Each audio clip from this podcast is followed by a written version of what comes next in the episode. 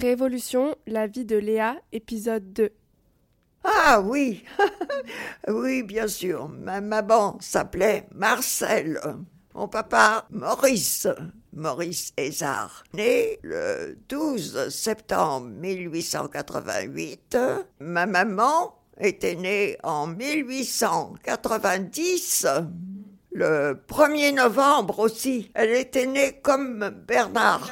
Ils avaient le même euh, âge. Euh, pas le même. la même date de naissance. Voilà. Euh, pas l'année. oh, écoute, tu m'embrouilles là. Bonjour, je m'appelle Camille et je continue l'enregistrement de ma grand-mère Léa. Je vous recommande de commencer la série par le premier épisode puisque je monte de manière chronologique.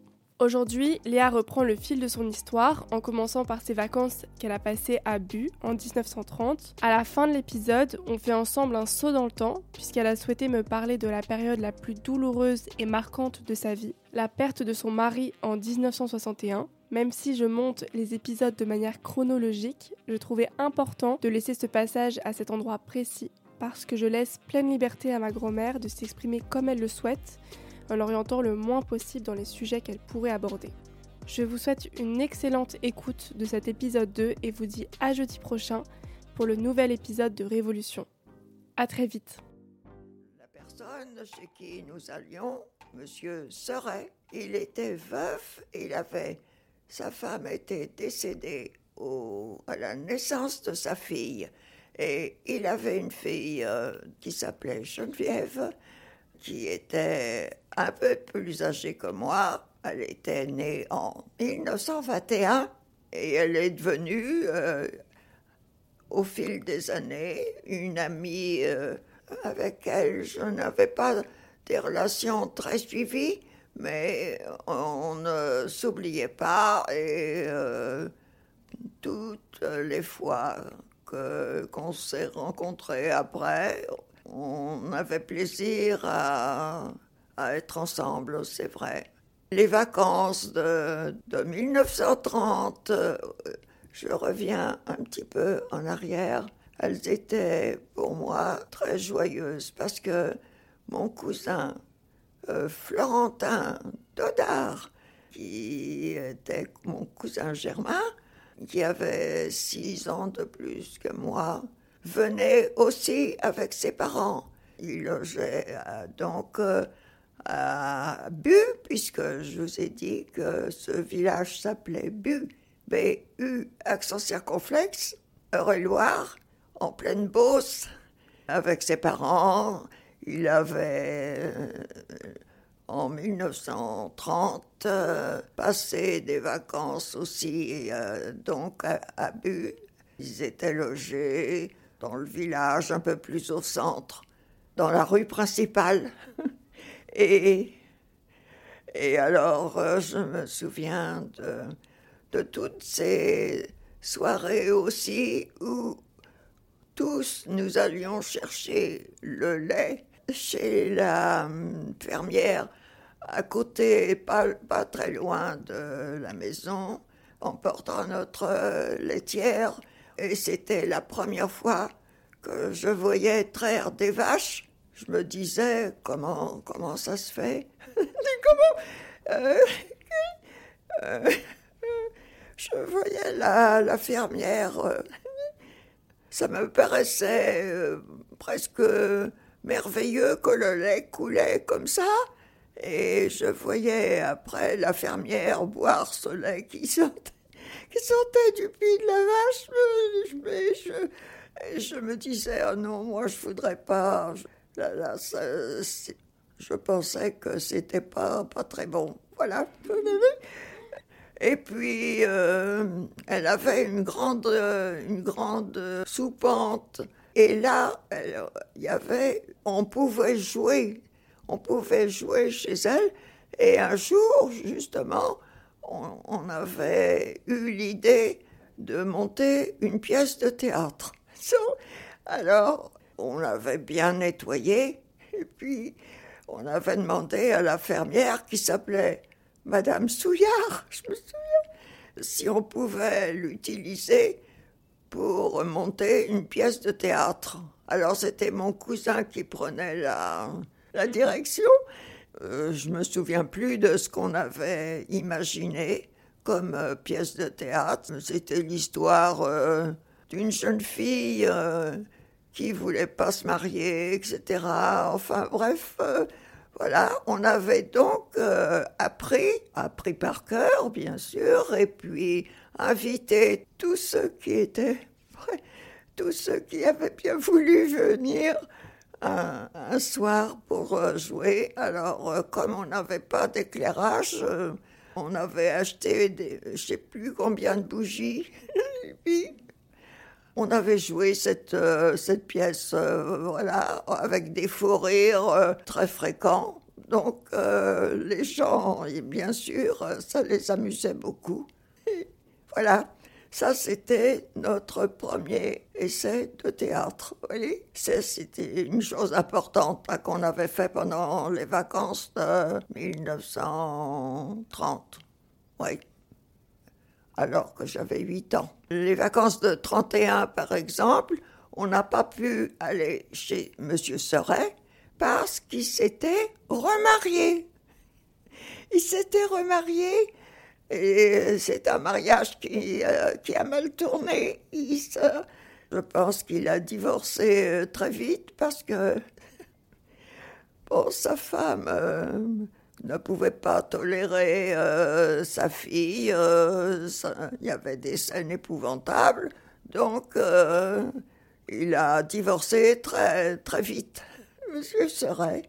Mais en 31, nous étions chez quelqu'un d'autre quelqu'un du village euh, qui s'appelait euh, Madame Stemmes, je crois, oui, qui était un peu plus loin. Donc nous avions là passé des, vacances avec euh, tous les deux Bernard, simplement. Personne n'était venu, d'autres. Et bien sûr, toujours, papa et maman venaient le, pendant le, le week-end, le samedi et le dimanche.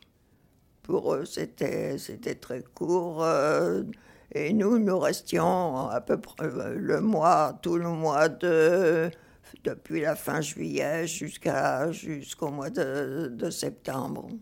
Les vacances de 33, j'en ai pas de souvenirs précis parce que maman avait une amie très proche qu'elle euh, connaissait depuis son enfance qui était marié avec euh, un Alsacien et ils habitaient Strasbourg.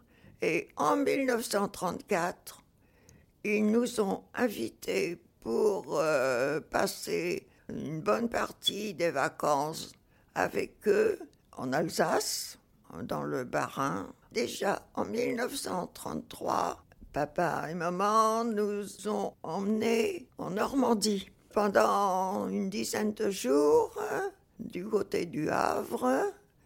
Et euh, d'abord, nous sommes descendus à Rouen, qu'on a visité. Je me souviens de la grande horloge. Euh, et, et, puis, euh, ce qui m'avait enchanté, c'est de prendre la Micheline aussi, qui allait de Rouen au Havre c'était la première fois que je prenais un train qui allait vite parce que les trains qu'on prenait pour aller à Bu, c'était vraiment une brouette. Mm. D'abord, on montait en troisième classe, c'était des banquettes en bois, et euh, c'était euh, un train omnibus qui mettait deux heures et demie pour faire dans les quatre, je pense que c'était dans les 80 kilomètres, il mettait deux heures, il s'arrêtait. S'arrêtait toutes les dix minutes parce que à ce moment-là, il n'y avait pas de car pour faire un trajet, euh, à vrai dire, qui n'était pas très long, bien sûr. Et je me souviens du nom des gares.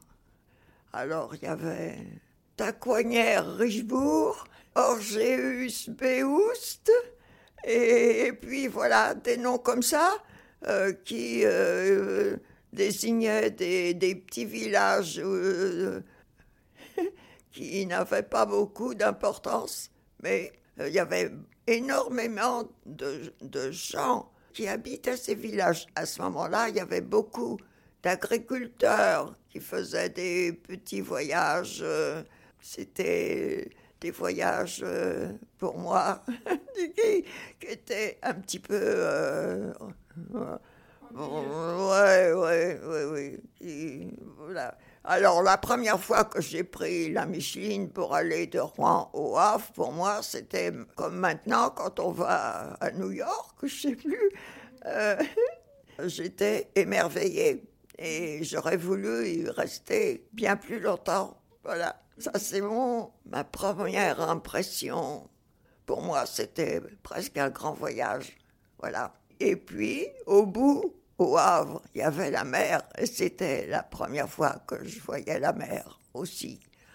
Alors là aussi, j'avais 33, bah j'avais euh, 11 ans. Oui, 11 ans. oui. C'est la première fois que je voyais la mer. Oui.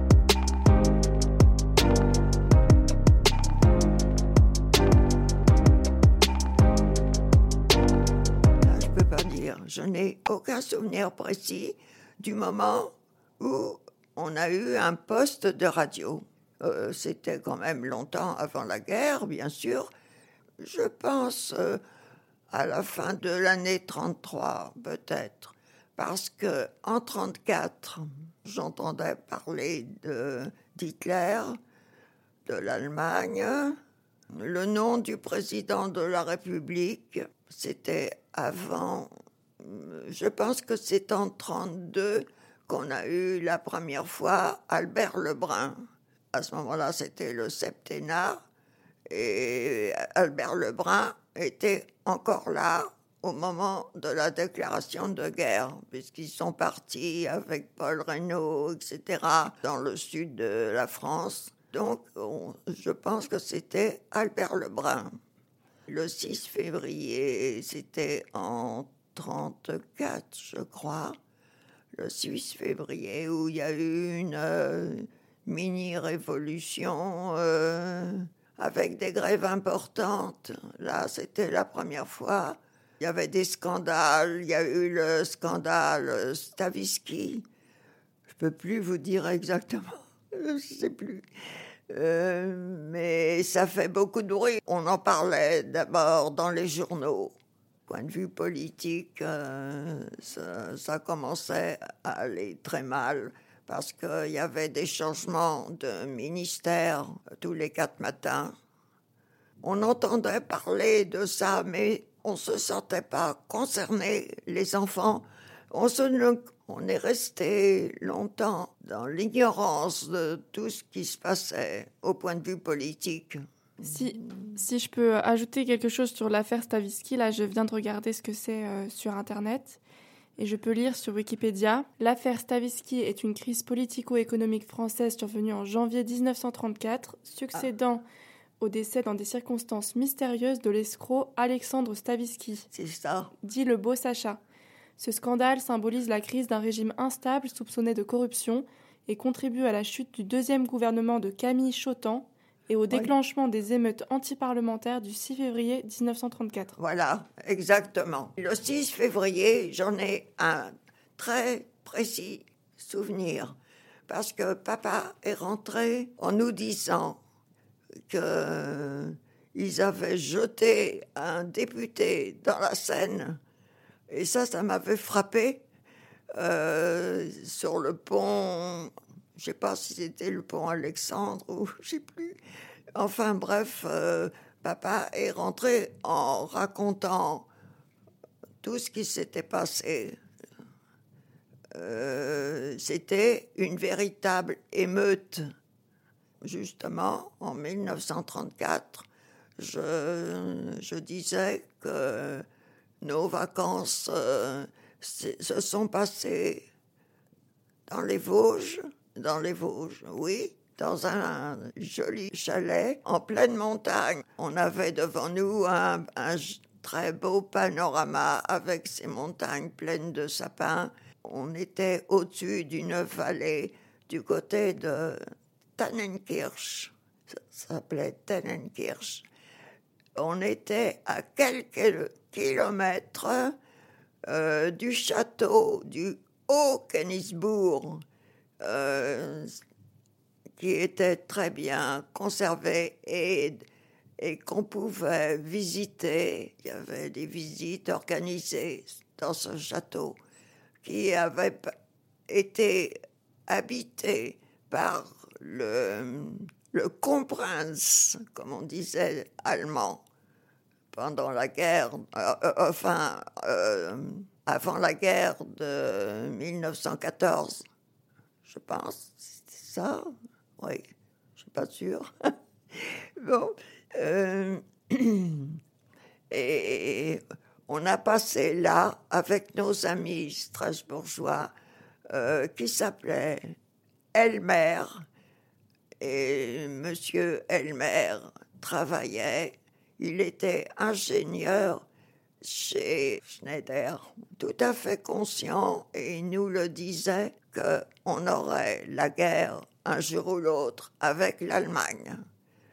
Parce que là, je me souviens de la radio qu'on écoutait justement pendant ces vacances.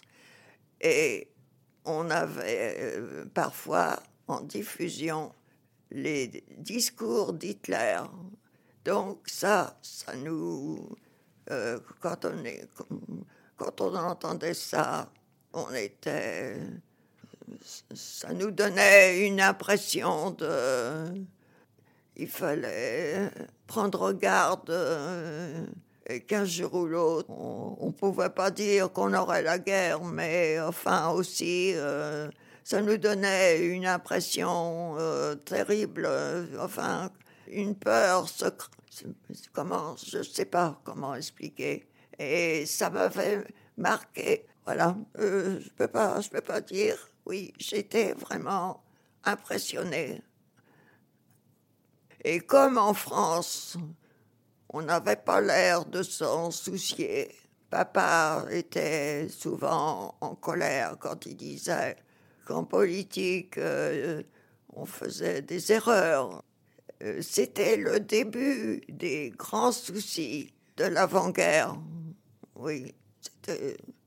Voilà. Je pense aussi que j'avais terminé mon année scolaire avec le certificat d'études et à cette époque-là, j'étais une très bonne euh, écolière. Euh, j'avais eu le prix d'honneur. Hein. J'avais donc terminé mon, le premier cycle euh, de mes études primaires. Oui.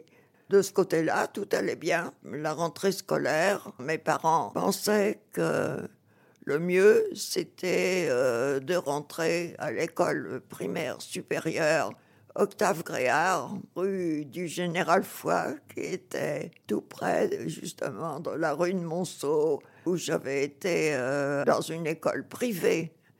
Mais quand j'ai commencé à Octave Gréard, mes études euh, qui m'ont totalement changé, parce que j'étais pas préparée du tout pour une scolarité que j'ai débutée euh, avec un peu de mal on avait des cours, bien sûr, euh, dans, dans, une journée, on avait euh, ou, quatre ou cinq ou six cours différents.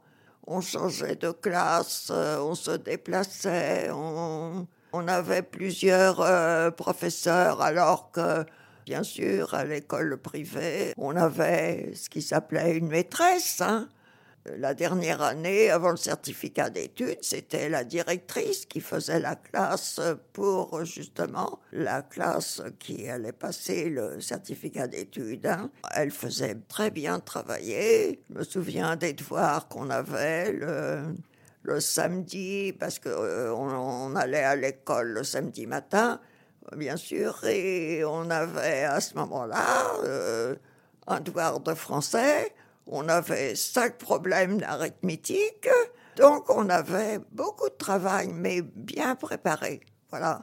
Alors que à Octave Gréard, il y a eu pour moi un grand changement. J'ai eu du mal dès le début à suivre, de préparer les cours très à l'avance, qui se répétaient bien sûr d'une semaine à l'autre.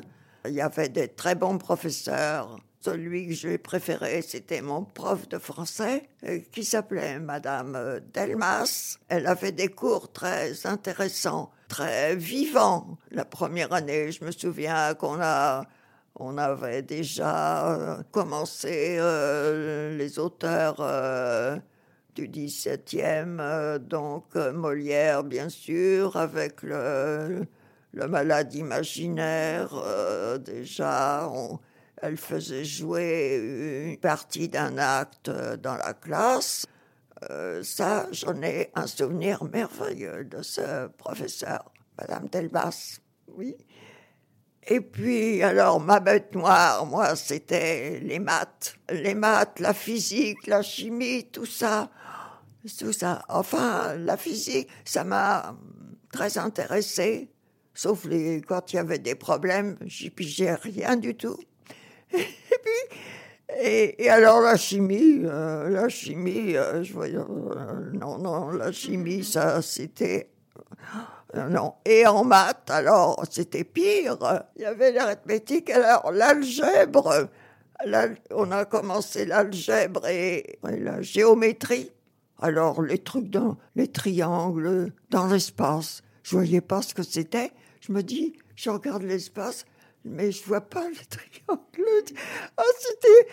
Et alors là, on avait en maths et en sciences Madame Marchand. Alors Madame Marchand, c'était une Bretonne. Comme euh, je, comprenais presque rien, enfin presque rien, j'exagère, mais j'avais énormément de mal à suivre. Alors, euh, quand on arrivait au cours et qu'elle disait Prenez une petite feuille. Alors la petite feuille, c'était une interro sur ce qu'elle avait expliqué le cours dernier. C'était une horreur. Alors là, je me disais, je sais pas ce que je vais mettre, je sais pas ce que je vais mettre. Alors j'avais, euh, on était par euh, table, j'avais une voisine avec laquelle euh, je, qui est devenue une amie que on, s'est longtemps suivi. Elle s'appelait Janine, Janine Bray. Et elle, était très bonne en, sciences. Alors, de temps en temps, je risquais un œil sur sa feuille. Euh, et je lui disais, explique-moi, dis-moi, qu'est-ce que tu mets là Qu'est-ce que C'était affreux. Bon, alors l'année s'est passée comme ça. Alors la première année, c'était la sixième. Après, je suis passée en cinquième. Alors en cinquième, euh, en cinquième, je crois que euh, de catégorie A, je suis passée en B parce qu'on a vu que bon, les notes étaient déjà pas très pas reluisantes. Euh, les mêmes choses se sont passées en 35, c'est-à-dire que j'avais encore plus de mal à suivre parce que je n'avais pas compris la base de beaucoup de choses. Voilà. Euh, il faut dire que je crois que, au point de vue pédagogique, il y a des choses qui ont beaucoup manqué. C'était bien pour les, les filles, euh, celles qui comprenaient tout de suite, hein, mais pour toutes les autres, ça n'allait pas. Voilà. Voilà. Euh, voilà mes premiers souvenirs de l'école primaire supérieure, Octave Gréard.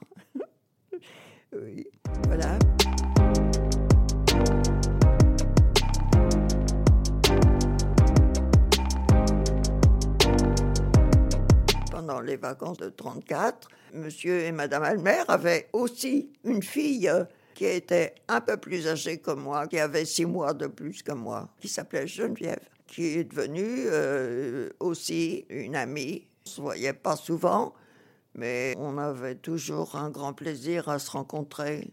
Nos mères étaient de grandes amies, puisque elles se connaissaient depuis leur enfance. La maman de Madame Elmer, elle avait perdu son mari aussi assez, assez au début de leur mariage. Ils habitaient à Montreuil. Montreuil, maman et Madame Elmer allaient à ce moment-là au patronage, qui s'appelait le patronage, le jeudi, parce que c'était le jeudi, le jour de congé la semaine, pendant leur enfance, bien sûr.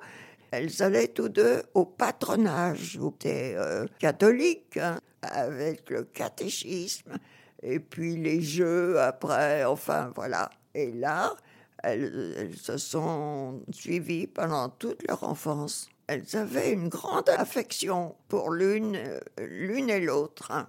Oui, elles se sont suivies toute la vie. Mon amie Geneviève, alors la fille de Monsieur et Madame Elmer, qui euh, avait quitté Strasbourg depuis, depuis bien sûr la guerre, et qui habitait à ce moment-là, en 1961, à Lyon. Et c'est là qu'avec ma petite Odile, nous sommes allés, après le décès de Marcel, le papa d'Odile, qui nous avait euh, recueillis. Je suis restée là avec euh, Odile. Et c'est là qu'elle a marché pour la première fois à Lyon chez mon amie euh, Geneviève Elmer.